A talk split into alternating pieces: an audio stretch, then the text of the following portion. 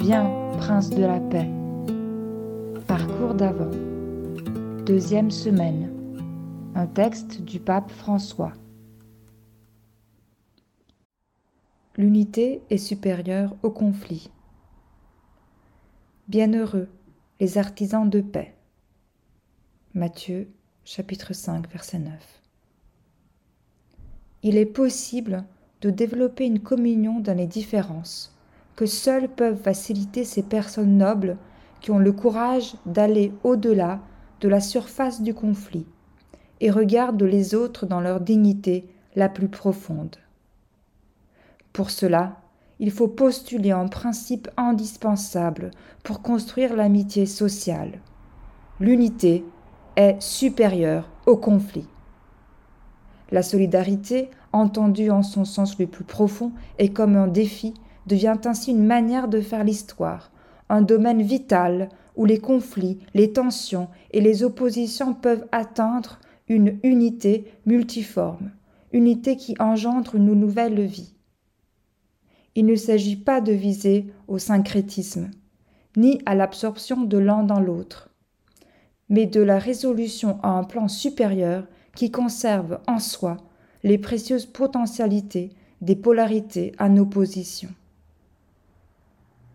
Ce critère évangélique nous rappelle que le Christ a tout unifié en lui, le ciel et la terre, Dieu et l'homme, le temps et l'éternité, la chair et l'esprit, la personne et la société.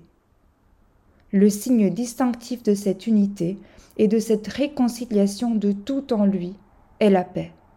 Le Christ est notre paix, comme le dit Paul dans l'Épître aux Éphésiens l'annonce de l'Évangile commence toujours avec le salut de paix, et à tout moment la paix couronne les relations entre les disciples et leur donne cohésion. La paix est possible parce que le Seigneur a vaincu le monde avec ses conflits permanents, faisant la paix par le sang de sa croix, comme l'écrit Paul aux Colossiens.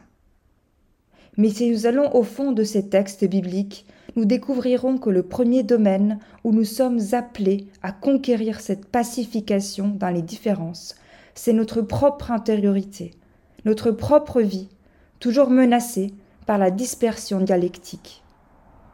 Avec des cœurs brisés en mille morceaux, il sera difficile de construire une authentique paix sociale. L'annonce de la paix n'est pas celle d'une paix négociée, mais la conviction que l'unité de l'esprit harmonise toutes les diversités. Elle le dépasse tout conflit en une synthèse nouvelle et prometteuse. La diversité est belle quand elle accepte d'entrer constamment dans un processus de réconciliation, jusqu'à sceller une sorte de pacte culturel qui fait émerger une diversité réconciliée. Pape François, Exhortation apostolique, la joie de l'Évangile.